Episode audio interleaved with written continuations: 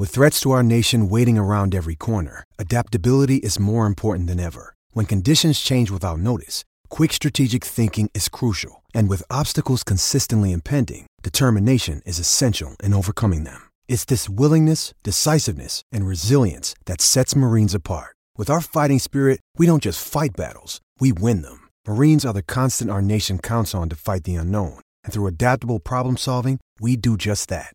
Learn more at Marines dot com. I'm Alex Rodriguez. And I'm Jason Kelly. From Bloomberg, this is The Deal. Each week, you'll hear us in conversation with business icons. This show will explore deal-making across sports, media, and entertainment.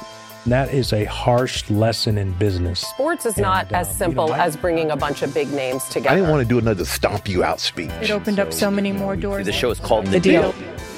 Listen to The Deal. Listen to The Deal on Spotify.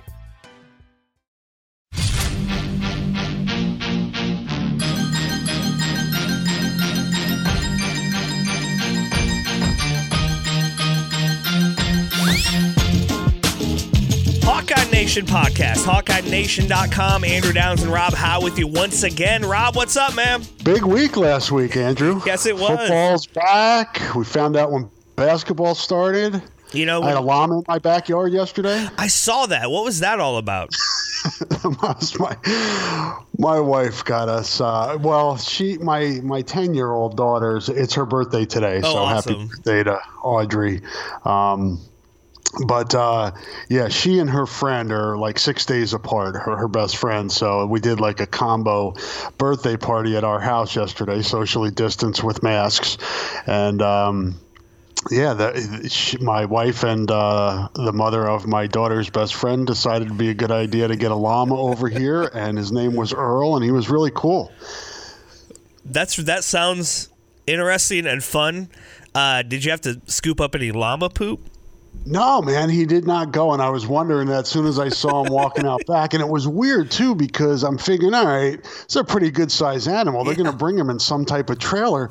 He came in a minivan, man. They just had no seats in the back of the minivan, and he went in there like a dog.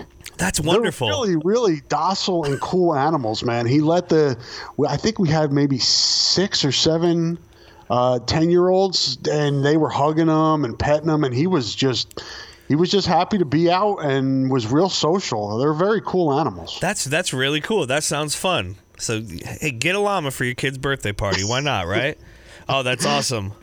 Uh, yeah, it was it was a good show. We had uh, everything went off without a hitch. So, yeah. Good, good. Um, good week. A week ago, you and I ended this podcast by, we both predicted, and, and now rightfully so, we were trying to stay optimistic that uh, when we reconvene today, we would have games to talk about. I didn't know if we would have a full schedule or anything, but we do. We have a football season scheduled. We we know the schedule. Um, and, you know, it's with all of the things that have happened around it, um, I, I guess I am... I. I'm trying to not be super cynical. I've seen a lot of cynicism about why this move was made by the Big Ten. And I do think, obviously, money and pressure and all of these things play a factor. But I, I do believe that the Big Ten and, and the presidents and chancellors and Kevin Warren uh, when they and Gary Barta, when they say that the daily testing was a game changer, to be able to do that, to test every day uh, and to put these other kind of things into place, these uh, mitigation practices, and then these, you know, when you when you do test positive, how long it takes you to get back, the kind of milestones you have to hit in order to do that. I, I do think the health part of this played a really big role, and uh, I'm just glad to see that uh, the conference has a seems like a comprehensive plan to do this. And, you know, we could debate whether or not they'll actually be able to play nine games in nine weeks or whether every team will be able to do that. But I do feel pretty comfortable as somebody who's been pretty uh, conservative in this whole COVID thing. Um, I do feel pretty comfortable with the plan that the Big Ten has laid out at this point.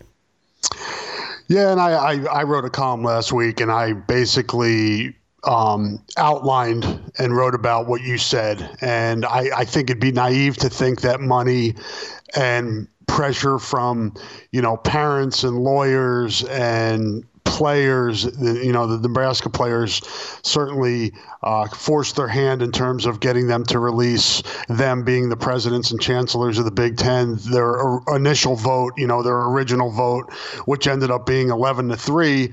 And it went from an eleven to three to a unanimous yes, although Rutgers is still, I think, a little bit sketchy on coming back. If you read a little bit about what they're saying, uh, I think they're still apprehensive about coming back. And I think that's that's probably fair, but all those things, I think, played some part in, in Big Ten football coming back this fall. But again, like you said, without that, I, I just I don't buy without daily testing that they'd be playing right now. And then also uh, the study at Ohio State. State uh, with uh, uh, myocarditis, and the the doctors that that um, conducted that study saying that they what they saw made them feel better about COVID as it relate relates to that heart illness.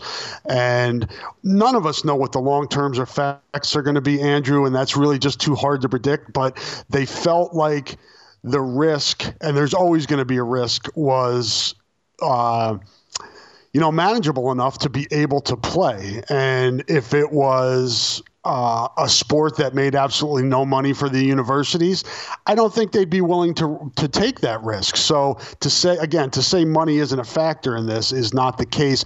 And it's more than just the money for this football season and for these universities. These players are trying to to to you know, build resumes to play professional football. Not all of them, but a good number of them. We, we've seen a couple, you know, a couple players at Ohio State opt back in. There are other players, Rashad Bateman, Rondale Moore, who are trying to opt back in, back in. Micah Parsons, potentially uh, from Penn State, trying to get back in. That's a whole nother story. To me, let the damn players back in. I mean, you, you, this was a mess. It was handled awfully by the Big Ten, as we've talked about on this podcast. Uh, not only did they uh, say they were postponing the season, but then several weeks later came back and said they're not reversing their decision, which then led to more players opting out. Um, let those guys play. Even if they signed with an agent or had contact with an agent, uh, these are, I, I know people get sick of the word. It, it's unprecedented these times, and give these kids, it should be about the players. It should be about the student athletes. Let them play. So hopefully we see. It's going to be interesting because we talked about this last week, Andrew, and I saw it again this week. The play is pretty sloppy.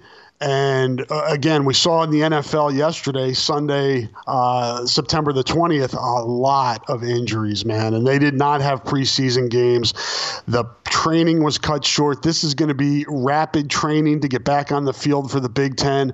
I certainly have my concerns, and I think Kirk Ferentz said that last week. He's concerned about the soft tissue injury. So I don't know what this season's going to look like, Andrew, but at least we have a season. Yeah, we're, we're going to try it one way or the other.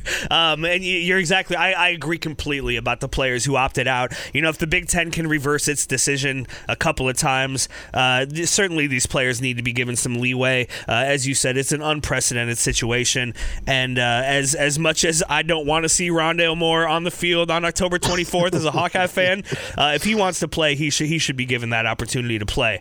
Uh, you talk about the money, and we'll just segue quickly here to the fact that uh, Gary Barta made it very clear last week when he when he met with the Iowa media that while this certainly helps the financial situation that the university is in uh, with COVID, and it, it helps that deficit that they've talked about, it doesn't help enough to bring those four sports back or to really change any of the uh, furloughs or salary cuts or potential layoffs uh, that the university is, is having to deal with. So I, th- I think a lot of people right away say, well, hey, football's back. That means we're all good.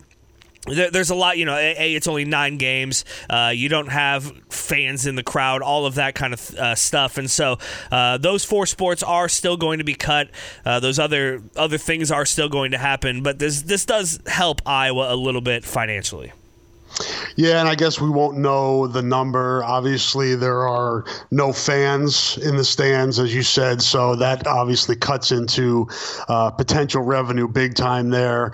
Um four home games, but Iowa would have, well, Iowa would have had two more, well, three more home games, uh, with including Iowa State, had uh, it been the regular original schedule. So with fans, that's a lot of money. And uh, I think Gary said last week that maybe this helps them, you know, with an additional twenty million, twenty-five, he was just spitballing there, but it's, it's something. And, and that's, you know, he, in addition to saying that those four sports weren't coming back, it's not going to change the furloughs in the athletic department. It's not going to change the jobs that were cut. So, you know, it, it, it, it probably helped them in terms of the the loan that they were going to take. They, that'll lessen the loan, and maybe they can pay it back sooner. Uh, but the the athletic department is still still going to absorb a lot of of financial. I, I think Gary called it catastrophic um, hardship. So still, football's coming back, and and we'll talk about basketball and, and what that might look like, you know, in a few minutes in the podcast. But still a pretty big hit for this athletic department, and who knows how many games they get in and, and what the final numbers end up being. Uh, we did get the um, just got an email from Steve Rowe of Sports Information at Iowa. The University of Iowa Athletics Department conducted four or seven hundred forty-three COVID nineteen tests for the week of September fourteenth through twentieth, seven positive tests and seven hundred thirty-six negative tests have been received. As part of the return to campus protocol, testing began May twenty-ninth and includes student athletes, coaches, and staff. A total of two hundred twenty-eight positive tests, four thousand two hundred twenty-five negative tests, and one inconclusive test have been received so far. So an update on the COVID test. Looks like they're doing better after uh, kind of that um, step back when when school, in-person learning, and, and the students came back. It looks like they're heading in the right direction again, yeah, which is good news. Be interesting to see what those numbers were. You know, had they known this whole time they were they were going to play, you wonder if, if uh, you know, I know I, th- I think it was Chad Lysico reported that eleven football players were part of the ninety-three positive tests that, that week that you referenced. And, uh, you know, would that have changed had they not been sent home, or had they known that there was something they were working towards? Uh, you know, we'll, we will never know. But, um, yeah, it's hard to know too, because the students did come back, and obviously the, the the you know the socialization was not good. The bars were not, you know, a lot of kids going out, and as we talked about, Andrew, the, the football players are going to in-person classes. Not, you know, it's not a full. Um, you know, a, a full class load of on uh, in-person classes, but many of them do go to class around and, and are around campus and around town. Uh, but we are heading in the right direction as a, as you know, as a community here uh, with this and, and the bars being closed. So hopefully that continues. And, and like you said, I think the players are going to be, not that they weren't responsible before, but they have a lot more at stake now. Before we dive into Iowa's schedule and Spencer Petras and kind of what, what we look and, you know, whether or not they're practicing, I, I think they can put pads on, on on September thirtieth when they begin the daily testing. Uh, before we get into all that, just kind of taking a step back and looking at the Big Ten. We've spent a lot of time uh, talking about how, you know, regardless of whether or not they they were making the right decision, they certainly uh, didn't handle it very well as, as a P R thing. Um, and, and now it feels like they've been able to reverse a lot of that and been able to change that conversation quite a bit. Um, obviously, it, it will we will all find out whether or not these are the right decisions that we're making, uh, if these seasons are successful. Um, you know, if, if nobody is, is seriously ill or, you know, long-term damage is suffered from any of this. But uh, do you think that the Big Ten has now kind of stopped any long-term damage as far as, you know, recruiting or uh, solidarity within the league? Has is that is that whole conversation gone now uh, that that they have decided to move forward with the football season, or do you think there are still things that are that are lingering there? Yeah, it still seems like it, doesn't it? At least to that school that wears red to the west. Yes. Yes.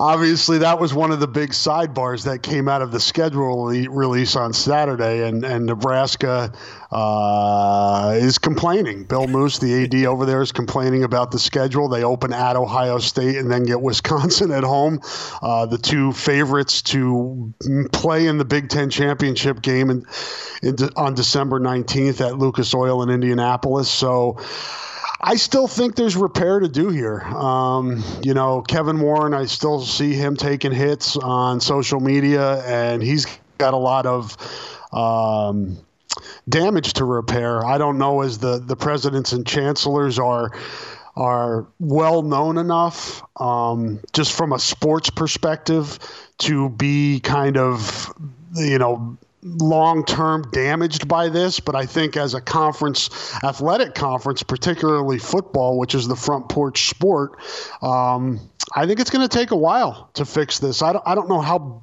how bad the damage will be, and obviously coming back and at least trying to play football will help them help them in terms of, uh, you know, um, just exposure and recruiting and things like that. But uh, that was a tough five weeks for the conference, and it's going to take some time. I don't know how long it'll take, but I still think there's damage to be, be be repaired by the league. It certainly seems like they made the call too soon. If if they if there was ever a chance that they could uh, reverse things, if if even if it seemed like a long shot to get something like daily rapid testing, uh, it feels like they could have waited a little bit longer. Even they could have even said, hey, we're leaning against playing, uh, but th- th- there was no need in, in early August to pull the plug when then ultimately you'd have to come back and, and try to throw a schedule together where it really leaves you no room, no wiggle room at all. I mean, th- there there is no reason that the Big Ten couldn't be playing this coming weekend as they had originally uh, you know, scheduled. So, um, I think that was obviously the, the biggest misstep that, that the conference made, but uh, hopefully, hopefully reversing this, uh, getting getting games back on the schedule, uh, you know, sending guys into the N F L with, with good tape, all all of this stuff will um, kind of help repair any of that damage, and uh, and and certainly as far as like recruiting and optics and those sorts of things. Now within the conference, as you mentioned, it'll be interesting to see where Nebraska kind of goes from here, um, because I do think. I do think it, it it does look like from the outside, certainly, that Nebraska is, is kind of being sent a message with their schedule. Now, on the other hand, this was kind of the schedule they were they were going to have no matter what. I mean, it's very similar to their, their original schedule, uh, and... And this may sound, you know, interesting coming from a Hawkeye fan, as as we've benefited from some early schedules, but they're not asking you to play Clemson and Alabama. They're asking you to play teams in the in the Big Ten. Now, yeah, you have a couple of tough games, and you have them right at the beginning of your season. But if if you are, I, I tweeted this this weekend. It's interesting as from a program and a university and a coaching staff that, uh, and and certainly a fan base that seems poised in their minds to take over this conference. It's interesting to then complain about having to play teams in said conference. Yeah, agreed. I mean, if you want to, if you want to, you know, win the conference, you're going to have to beat those teams anyway. Right. Um, they do get Wisconsin at home for two years in a row. And for those listeners that don't understand how they arrived at this schedule, each team in Uh, a di- you know, each Western Division team and, and, you know, obviously the Eastern Division teams, you have a partner from the other side, uh, the other division, um, you know, and Nebraska's partner is Ohio State. Iowa's partner is Penn State. Wisconsin's partner is Michigan. Those and those all are the schools. Iowa lost Ohio State because that was really the ninth game, whereas I don't remember what Uh, Nebraska's not, but they get Penn State at home. Th- their their home game against Penn State is in relation to what Iowa has with Michigan State at home. So basically, they drop that extra road game that each Western mm. Division team would have had this year because it was four and five. The Western Division teams had four home games and five road games, so they dropped that cross. You know the the.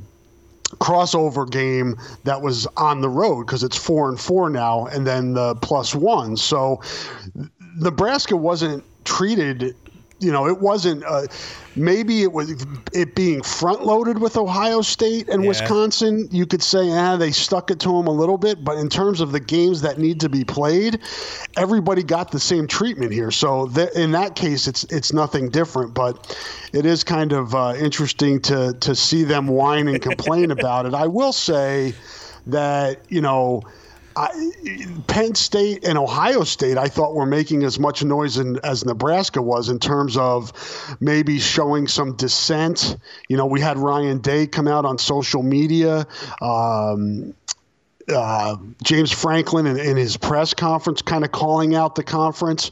So it, I, Nebraska, in that case, I can kind of see why they're saying, hey, we're not the only ones that were pushing for this. But at the end of the day, you still have to play those games, and, you, and the schedules were not loaded against Nebraska overall. Maybe front-loaded, but I guess we'll never know.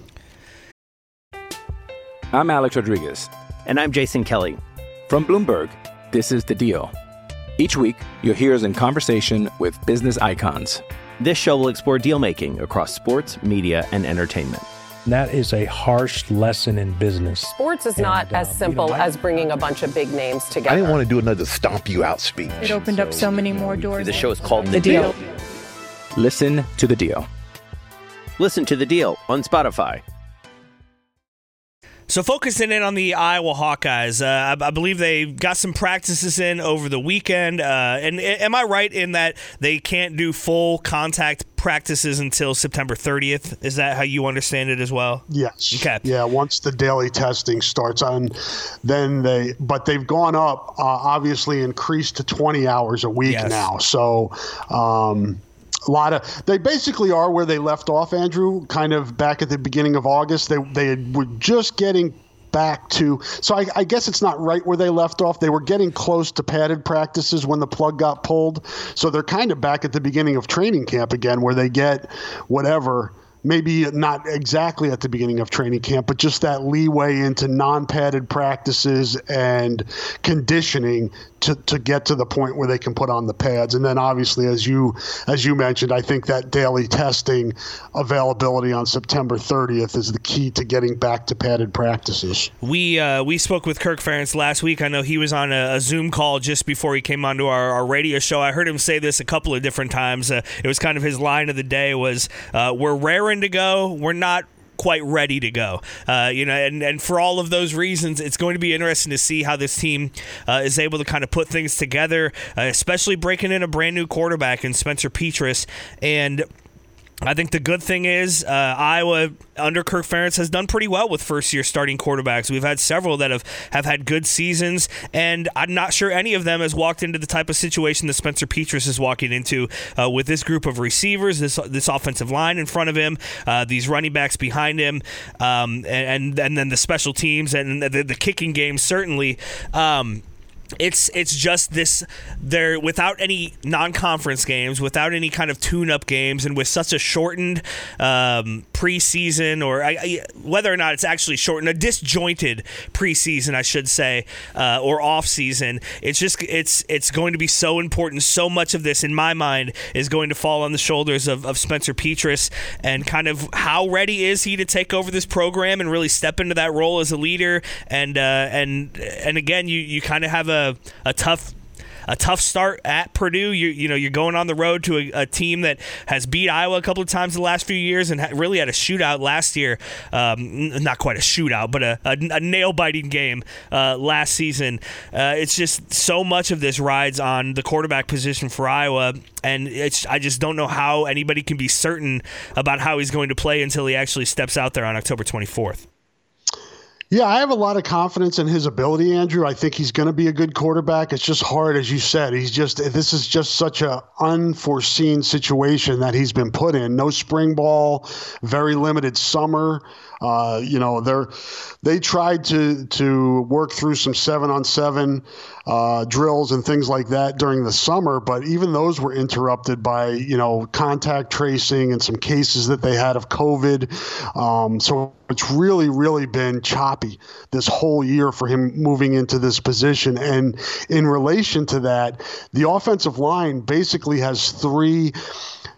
I don't say new starters, but, you, you know, Tyler Linderbaum at center and, and Alaric Jackson at left tackle are really the only guys that were, you know, start to finish starters, so to speak, in, on last year's offensive line. So that's going to, we all know how the continuity and chemistry of Iowa's offensive line, how important that is and how practice feeds into that. So that's a big question for me to as well. What type of, um, what position, uh, how far along will the offensive line be that he's lining up behind? He does have the opportunity to play with a veteran group of skill players, and I think that's important as well. Um, but it's going to be, you know, how much, really not a whole lot of center, just center quarterback exchanges. Just they haven't done a ton of those so far this year. So that's something to keep an eye on. And like we t- we've talked about last week and this week, it's been sloppy play in college football. A lot of turnovers, uh, a, penalties, things like that. And I think we can expect to see those things early on in the season. It's going to be those teams that can limit those and, and, and you know, in, in conjunction with that, maybe overcome those that I think are going to have success. But you're right.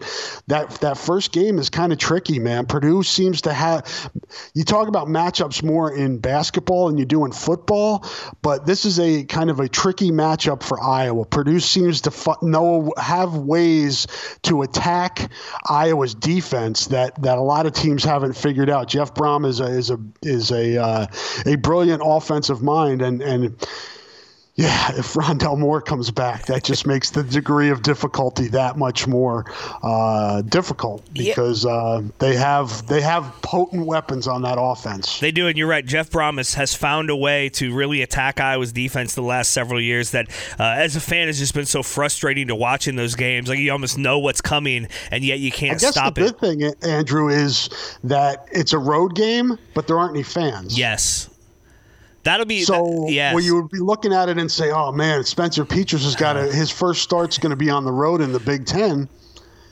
It's who knows what that play, place is going to be like. That's really interesting. Yeah, I hadn't I hadn't like fully contemplated that, but you're exactly right. It's it's kind of nice to to go on the road, and it's not going to be a real intimidating environment. I mean, you know, there will certainly be, you know, what, a few hundred, maybe a thousand, you know, family members and a band and things like that in, in the stands. But uh, it certainly won't be allowed. I think the Iowa families can go too. Yeah, I think, I think you're right. They're going to allow the uh, the visitors. Parents to, to go as well, so will be interesting. And I was had a Twitter exchange over the weekend about the. I, I think they should allow them to pipe in the noise. Like if you're the home team, mm. you should be able to pipe in crowd noise and make it really loud when the other team has the ball. That would. Be, I think you should yeah. be allowed to do that. Yeah. I mean, that would give a little bit of a home. That would give the home field advantage. They probably won't do that for sportsmanship reasons, though. Yeah, probably not. Uh, but That that would be really interesting. Well, so so that's game one at Purdue, and again, Purdue coming off a four and eight season, but it, it certainly didn't feel like a four and eight team, and uh, a lot of weapons coming back. We don't know about Rondale Moore yet, uh, but th- that's that's a good team, and without any preseason games, it's just that's a big big challenge for Spencer Petras, a big challenge for this defense, and and certainly the uh, the defensive backfield, uh, whether or not they can stop this uh, kind of two headed monster of, of receivers that Purdue has.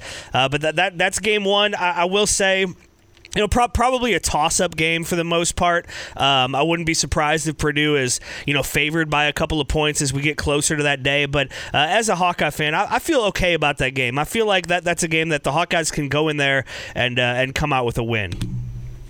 Yeah, I would agree. I think it's it's again, it's one of those. Uh those uh, swing games, so to speak. Yeah, yeah. You know, this is a game where if you can get that road win early in the season, again, road wins are, you know, different this year, obviously, but to get that, that get off on the right foot, I think is big, and it's a divisional game. If, if Purdue gets that win against a team that won, you know, ten games last year, um, that's a big win for them. So yeah, it's an important game out of the out of the blocks, no doubt. I should mention before we uh, before we continue going through the schedule here that we don't know kick times or anything for any of these games, and we also don't know uh, for sure that all of these games are going to be on a Saturday. Uh, I think we can probably guess that the Nebraska game will be pushed to Black Friday, as it traditionally has been.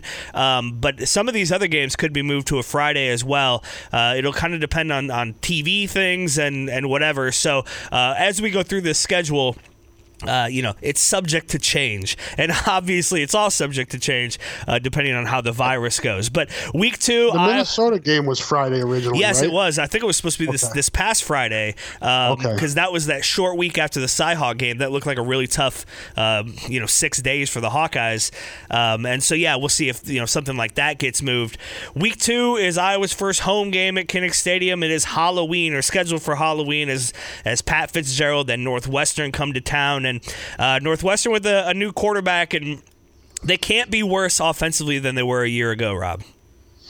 No, that was one of the worst offensive teams in the Big Ten that I've seen in a long time uh, last year in Evanston. They just could not do anything. And Iowa's defense is good. That's not to take anything away from the Hawks' defense, but just no quarterback play last year. And Peyton Ramsey is uh, an established Big Ten quarterback, so if that was the missing piece, because I think Northwestern had a pretty good defense last year. If that was the missing piece for them, um, could be dangerous.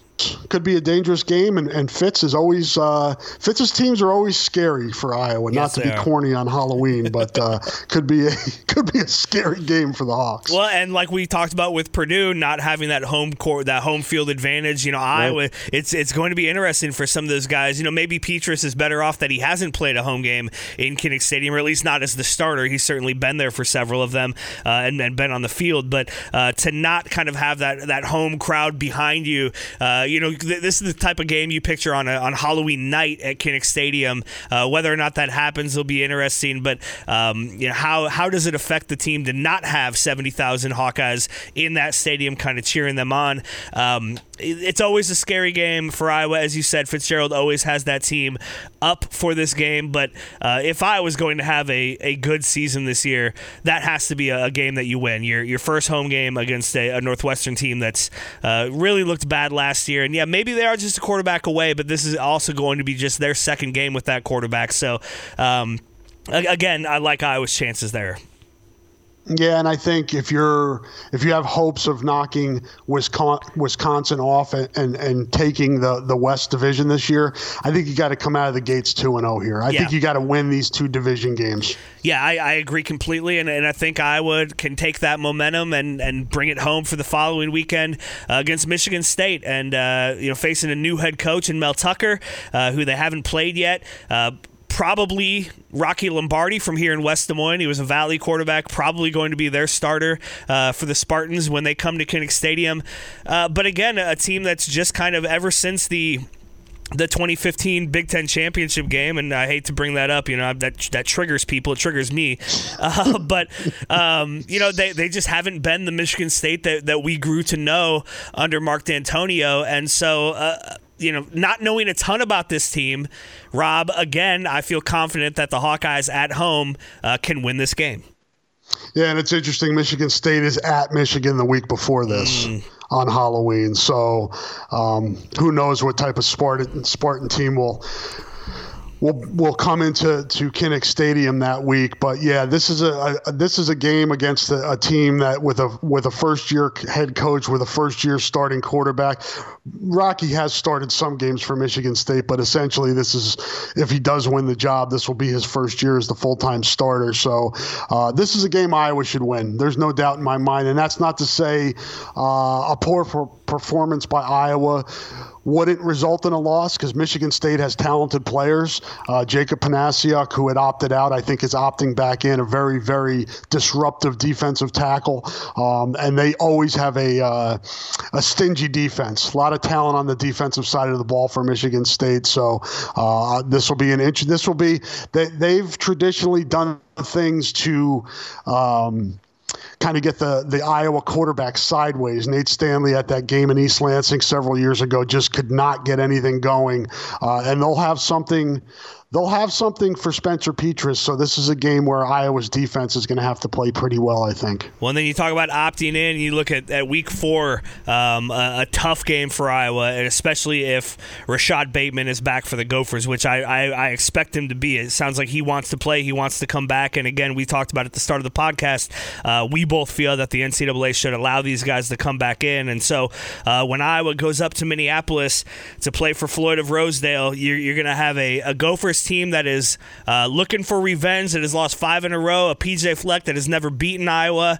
Um, you know, could this game be moved to a Friday? Certainly. Uh, is this game kind of uh, you know short of, of Wisconsin? This feels it feels like the winner of this game will then battle Wisconsin for the Big Ten West, or at least that's how it feels in my mind.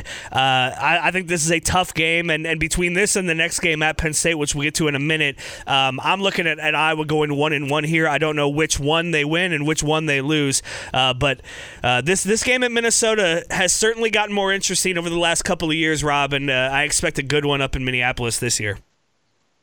Yeah, and the Hawkeyes have owned this series as of late, so this is going to be a game where Minnesota, I mean, Iowa kind of took the bloom off the rose last year, so to speak, yep. and, and literally cost Minnesota the Rose Bowl, or, or had a chance to cost Minnesota the Rose Bowl with the upset at Kinnick Stadium last November against an undefeated and top ten Minnesota team. Um, and this is a Minnesota team that I think could come in here three and oh, um, or actually Iowa could go up there and, and it would be against a three and oh team. They open uh, the The Gophers open with Michigan at home, and then they're at Maryland and at Illinois. Um, so if they can get that win in week one against the visiting Wolverines with a new starting quarterback, uh, you have to think Minnesota's favored at Maryland and at Illinois. Um, Iowa's got to have that game. I, I always got to go up there and get that win, I think. I, and if you're looking, you, you talked about the game we'll talk about next. If you're looking for the, the game you want them to win out of Minnesota and Penn State, if they are, you know, if you're, if you're told, hey, they're going to go one and one here, which one do you want? You want the Minnesota. You want that divisional game. And uh, that's going to be – I'm looking forward to that one. I am too, and and you're right. You're right. If, for all logical reasons, you're one hundred percent right. You want that Minnesota game. But gotta be nice to beat Penn State again, right? It's it's been what six in a row for Penn State, and the last few yeah. have come down to like the final possession, uh, right down to the end of the uh, right down at the end of the game, right down to the wire. Uh, it felt like the Hawkeyes should have won a couple of those games, and now you you go to to, to Penn State in week five and. As you said, you, you know, hopefully a four and oh team here with the Hawkeyes really looking good and, and kind of taking control of, of at least what they can control in the Big Ten West. Um, but but this Penn State game is uh, it's always one that you know Hawkeye fans I think circle on the calendar. I, I feel like after the last few years, Penn State feels the same way. Uh, this has turned into a, a really fun rivalry, and. Um, And I think you're right. If if you're going to just win one, you want that Minnesota game. And so I probably think Iowa comes out of Penn State with a loss. Yeah. I, well, you know, we talked about not having fans. This is certainly yes, where it benefits Iowa. You're right about that. Because you're talking about one hundred thousand people that aren't going to be at at, uh, no at out, Beaver no, Stadium right. yelling at them. Yes. And yelling at Penn Spencer Petras. Yes. So that that is definitely a benefit to, for Iowa here. They definitely get the benefit of that. Um, you look at Penn State, it opens at Indiana, tricky game. Uh, Ohio State at home on Halloween. Maryland at home, at Nebraska, and then Iowa. So, um, and then the the they I, uh, Penn State goes to Michigan the week after Iowa. So Penn State's got a difficult early season schedule. Yeah. Um, and we'll be favored to beat Iowa, but I think that's a winnable game, man. I really do. I think. Um, You know, especially without Micah Parsons, he's such an integral part of their defense. Yes. He, he's arguably the best linebacker in the country. We'll have to see if he if he opts back in and is allowed to opt back in, because that's obviously a, a big, big factor in that game. Then we've got uh, what I expect to be a Black Friday game. I don't know about you. I know in, in your column you say it, it could be moved there. Um, I don't know how. I, I just I think the Big Ten is going to give Nebraska that Black Friday game as they've had for so long. And this is kind of a nice little, you know, um, we, I think we had all kind of complained that this Black Friday rivalry game against Nebraska was going away uh, for for just a couple of years and, and would come back. And um, so one of the, the few good things that we may get out of this is uh, kind of continuing Continuing that tradition, that Black Friday game against Nebraska. Nebraska comes to Iowa City. These have been close games the last couple of years, kind of like the Penn State thing, but Iowa's been on top uh, the last few times, what, five in a row now for the Hawkeyes. It's it's just so hard because, you know, especially living over here, Rob, uh, we get a lot of Nebraska fans and, and a good amount of Nebraska hype. And so every season, I think Nebraska, this is the year, right? This is the year Adrian Martinez is going to be a, a Heisman candidate, and they're going to put it all together. And Scott Frost really has his guys now and his system, and he's ready to go. Uh, so, you know, could this be the year that Nebraska comes in with a, a head of steam and a lot to play for? Possibly. Um, I guess until I see it, uh, it's hard for me to believe it. And so, uh, again, in, until we get there and I see a good Nebraska team coming to Iowa City, I feel confident that the Hawkeyes can uh, extend their streak against the Huskers. Yeah, I would agree. I think on paper, Iowa's the better team. Um, a couple things to point out is Martinez is a veteran quarterback. If he's healthy, which I don't think he was against Iowa last year, um, he's a handful. Uh, we saw that two years ago when uh, Nebraska made a pretty good comeback attempt at Iowa City, and then did the same last year, I guess, in, in Lincoln as well. Um, but but he's dangerous. And another interesting sidebar here, Andrew, is will Oliver Martin be eligible at Nebraska? They're giving, uh, they're pretty much letting most of the transfers uh, play right away. And so that would be an interesting uh, little side story to this one if Oliver Martin is able to play. And they need receivers. They lost J D Spielman. I think he's at Texas Christian and uh, will play against Iowa State this week. Uh, he was probably their most dangerous receiver last year. But, again, it comes down for Nebraska to line play. They just haven't – the Huskers just haven't gotten their lines up to where it need, they need to be to compete consistently in the Big Ten. And we'll have to see if they've made a, you know, another um, if they've if they further developed in that area, because until they're able to compete in the trenches, they're not going to be able to win consistently in this league. And certainly not against Iowa. It seems like Iowa has really kind of dominated those lines the last last couple of seasons. Uh, yeah, A J Epinesa lost his mind last year right, in Lincoln. Right. I mean, they could not contain him, and Iowa's. You know, they'll they'll miss A J this year, but they've got plenty of firepower on on the defensive line to to cause uh, Nebraska is, to create issues for Nebraska's offensive line if it's not better. Well, from one team that Iowa has dominated in, in the recent past uh, to another, Iowa to Illinois in Week Seven, the Hawkeyes have won six in a row, eleven of the last twelve against Illinois. Uh, Illinois is a, a team that seems to be getting better, but I, I saw a stat that uh, under Lovie Smith, so. What, just two games at home against Iowa. They have yet to score a point at home against Iowa under Lovie Smith. They got shut out the two times uh, that Iowa has played there, twenty sixteen and twenty eighteen. Uh, that, that twenty eighteen game was like sixty-three to nothing. That was just an absolute blowout. Um, you know, I've, obviously a lot will depend on this point, uh, on injuries and kind of momentum, how things are going, what there is to still play for. Uh, but you have to like Iowa's chances to go to Illinois and, and get another win. Yeah, we'll see what type of Illinois Illini team uh, Iowa finds in Champaign. They yes. have Ohio State at home the week before they play the Hawkeyes. So um, hopefully uh, they're, they're, nobody's hurt and they, they can put a, a full team out there. But, yeah, um, Iowa – Iowa seems to be kind of a tough matchup for Illinois as Purdue is to, to Iowa. Yeah. They're just Illinois' scheme and, uh, you know, its system just does not match up well against Iowa. And similar to Nebraska, Illinois needs to be better up front in the in the trenches, and that's probably uh, the, a theme throughout Big Ten football. If you're not able to compete up front, you're going to have a tough time, and we'll see if Illinois – obviously Illinois took a step forward, made a bowl game last year. We'll see if Lovie can build on that.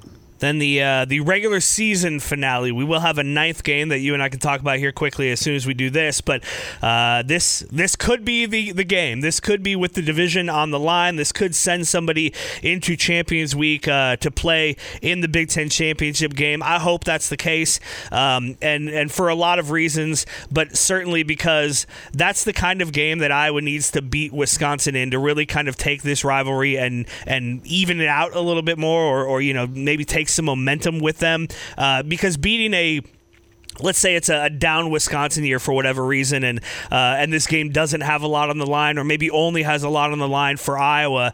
Uh, that that just doesn't do it. Uh, at this point, Wisconsin has dominated this rivalry so uh, so much and for so long that the Hawkeyes really need to take something from them in order to, to kind of even this up. And so I hope that that's the case uh, in Week Eight when uh, when Wisconsin comes to town. It'll be interesting to see by then also if uh, if we've loosened restrictions on fans. Um, you know. Gary Barta kind of left that, that door open a little bit last week when he talked. Certainly didn't say it was going to happen, but uh, also didn't say that, that by you know by this time there was no way it would happen. And so uh, it'll be interesting to see what the situation is in Week eight, but this is always a game that makes Iowa fans nervous, or at least has for the last decade, um, and, and seems to always be a good game. Uh, but I, I just really think that, again, the Hawkeyes need to beat Wisconsin with something on the line and take something from them in order to kind of uh, regain their manlyhood in this in this rivalry right now.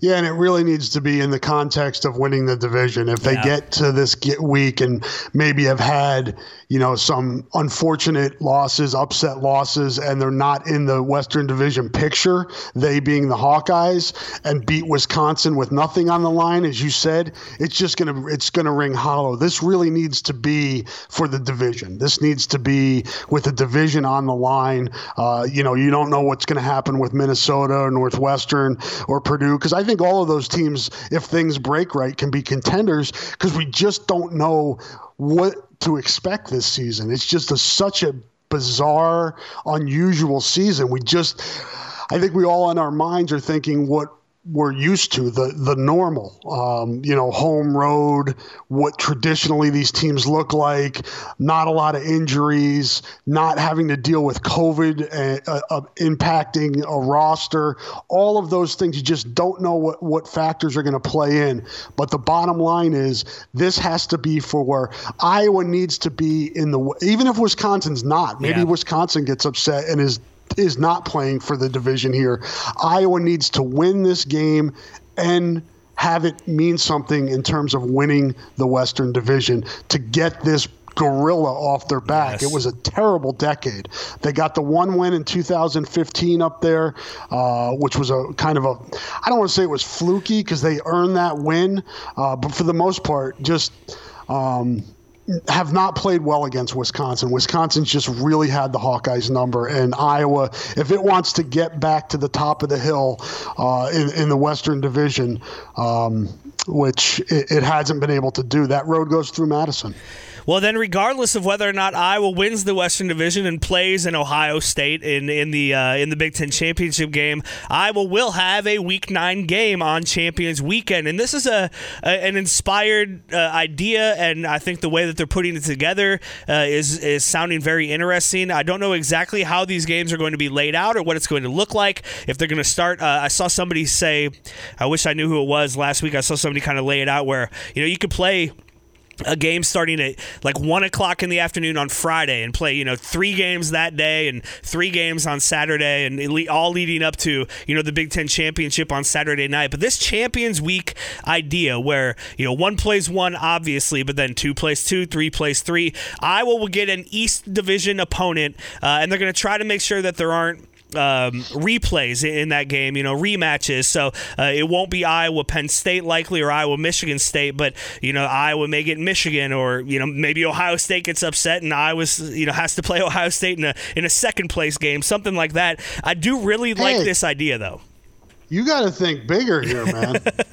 You got to think Ohio State for the all, you know, for the for the. I hope so. For the chance in the college football playoff. This this would be the year where I was going to win a national title and get, get the asterisk on it because they didn't actually play, you know, fourteen games or whatever the, the case may be. But I really love this idea, Rob, and I wonder if it's something that they can kind of implement moving forward, even when we are back to normal and, and are having full seasons. Adding that game may be too much to ask, uh, but but I do I think it, it may have been Dave Schwartz's column I was reading where he it was like, well, you know, the the whole like safety thing is kind of out the window when you decide to go forward and play in a in a pandemic. It seems like we've all forgotten things like, you know, C T E and uh, player yeah. injuries. So, you know, throwing on a, a thirteenth game before you get to a bowl game may not be a non-starter like it would have been a year or two ago. Uh, I, I wonder if this is something they can look at going forward, but regardless of whether or not they do, I love this idea for this year. Yeah, it's a cool idea, and I'm looking forward to seeing how they implement it and just kind of the logistics of it. But uh, the the thing that all, all the, you know, one of the points that keeps popping out to me was is all of these all of these years where we've heard, you know, it's tough to schedule. We've got to schedule five, six, eight years in advance because there's so much difficulty in putting this a schedule together. Meanwhile, you're doing this. You've got teams that are getting sidelined by COVID, and then the teams that they were supposed to play scheduling games within a week. I mean, these things can be done, and I think that if there's one thing that's come out of all of this, I think that that uh, the uh, whatever it is that, that I, I, it's almost fraudulent that yeah. you, you need all this time to schedule games is, and I, and I know there's more logistics that go into it when there are crowds and you're going to a city that's, you know, it's going to be maybe harder to find hotel rooms and things like that. But this, uh, this charade that it's hard to put, you know, schedule games together. I think if there's anything we've learned from this pandemic is that adjustments can be made when they have to. Exactly right. And ah, we we got football, man. We got football back, and, and hopefully it goes well, and hopefully everybody is safe and healthy, and, and we can do this uh, in the right way, and, and take these precautions, and, and you know really um, you know really take this seriously. Uh, but it, it does feel good to have a schedule and to have a football season on the horizon here, and, and to spend you know forty-five minutes just talking actual football here here with you. And what? Yeah, I agree, Andrew. It is good that we have a season. I think every it's kind of therapeutic for everybody yeah. to at least have something to look forward to. Again, we don't know what this is going to, how this is going to shake out. Uh, as you mentioned earlier in the podcast, Andrew, the the protocols and the guidelines and the, and the threshold numbers for the Big Ten is as stringent by far as any in the country. You have a player test positive, that's twenty-one days. That's three weeks. If that happens to be, you know, Petras or Linderbaum or, you know, whatever, Keith Duncan, uh, whoever yeah. it may be, um, there could be a, you know, and, and whoever the equivalent of those in, in, in terms of importance are for Ohio State or Michigan or Penn State or Wisconsin, that could really change the whole complexion of what this season looks like. And I just... Not that what I say means anything, but I, I would just, you know, kind of call on fans to just take whatever we get here yes. and don't complain and say, oh, man, the Big Ten's being ridiculous with these protocols and these guidelines, and that's costing our team. They're trying to be safe. They they brought the game back to be safe and, and put these student-athletes in a position where they can play the game they love, they work hard to play in a safe way, and maybe we have disagreements with how stringent these guidelines are, but they're doing it for a reason, and just enjoy what we get, I guess, is the is the main message from me. Not Not that anybody will listen to me. All right, we have a, an, another big piece of news that came out last week, Rob, and that is uh, the start of college basketball season. At least the date has been set. Uh, November twenty-fifth is when the, the season is going to start, the week of Thanksgiving, and uh, we don't really know what, and, and much more than that. Do we, do we? We don't know a lot about a non-conference schedule or uh, what even a conference schedule is going to look like, what a, a Big Ten tournament or an N C double A tournament is going to look like, but at least it feels, because uh, it didn't in football, at least it feels like the, the committee putting this thing together for, for college basketball is thinking ahead, is is working towards this, and uh, and is fully expecting to have a uh, if not a full season, a full enough season to kind of get us to a, a, a national championship and a, and a March Madness. And so I feel good about that. You know, I've been saying for. For months and months, you can take football, just don't take basketball from me. Not this year with the the, the way the Hawkeyes are poised to, to you know make do things that haven't been done in my lifetime. Uh, so I, I do feel good about how this basketball season is is starting to shape up. Even though uh, I don't know who I was going to play or how many games they're going to play or where they're going to play or what any of this is going to look like. Yeah, and again, you know, let's just kind of take what we can get here. But I think there are a lot of positives, and I think you'd agree, Andrew, with um, you know, with with basketball. I think that are there are there are fewer hurdles. Um, one being that the basketball season won't start until most schools will be online only learning. That's helpful. Fewer players, easier to play in a bubble. Just a lot of um, logistics where basketball, I think, is better off than football.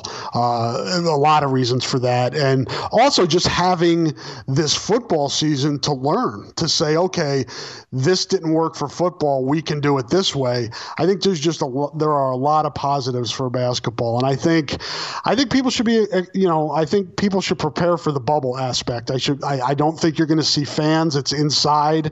Uh, I just don't see fans being, at least, you know, for for the first several months of their first few months of the season. I can't see them bringing fans into an arena. You don't. You want to protect the players uh, at all costs to have a season. So. Um, I, you, you know, you mentioned it, I think, before we started recording, uh, that Wells Fargo in Des Moines, and you you know more about this than I do, so I'll let you speak on it. But I think we're, hopefully we get some really intriguing bubbles regionally, and I think they certainly can be a very intriguing regional bubble for I for the Iowa teams, the Hawkeyes included. Yes, exactly. And yeah, so so here in Des Moines, you know, the Wells Fargo Arena and the the Convention and Visitors Bureau, who uh, have put on great N C double A tournaments uh, here in Des Moines uh, a couple of times now, they are they have made it very clear that th- they're ready for a bubble. Now, nobody has asked them quite yet, or at least not not that I know, but th- they wanted to get out there right away and say, hey, uh, we can do this. We have the hotel space, we have the arena space, uh, they even have the Hy-Vee Hall, which is across the street. It's the old Vets Auditorium, uh, that area, where they've got a couple of ballrooms big enough to, to lay down a basketball court and uh, and have, you know, they, they think maybe even three courts going at a time. And so uh, whether this becomes a kind of a small regional bubble where you've got the four Iowa Division One teams, kind of a Big Four Classic type thing, although I'm not sure, you know, having Drake and you and I play each other in a non-conference setting uh, is, is ideal. Um, but if you can get Iowa to play you and I and Drake and Iowa State in a bubble like that, or maybe even expand it a little more and make it a few weeks and uh, Uh, you know, bring in a Creighton or hell, even a Missouri or uh, some of these Kansas teams, uh, South Dakotas, North Dakota State, things like that. You could really kind of build a, a nice little preseason or non-conference tournament here. Um, It is interesting. This was going to be the one year that Iowa was kind of left out of the holiday tournament uh, fun, um, and and now it's like nobody's really going to have that, at least not at, at any, you know, real level. Um, but I, I think the the possibility of having a bubble here in Des Moines is certainly intriguing. Like I said, if if it can't be bigger than uh, just the four teams, at the very least you get the four of these teams together. You get three non-conference games in for both Iowa and Iowa State.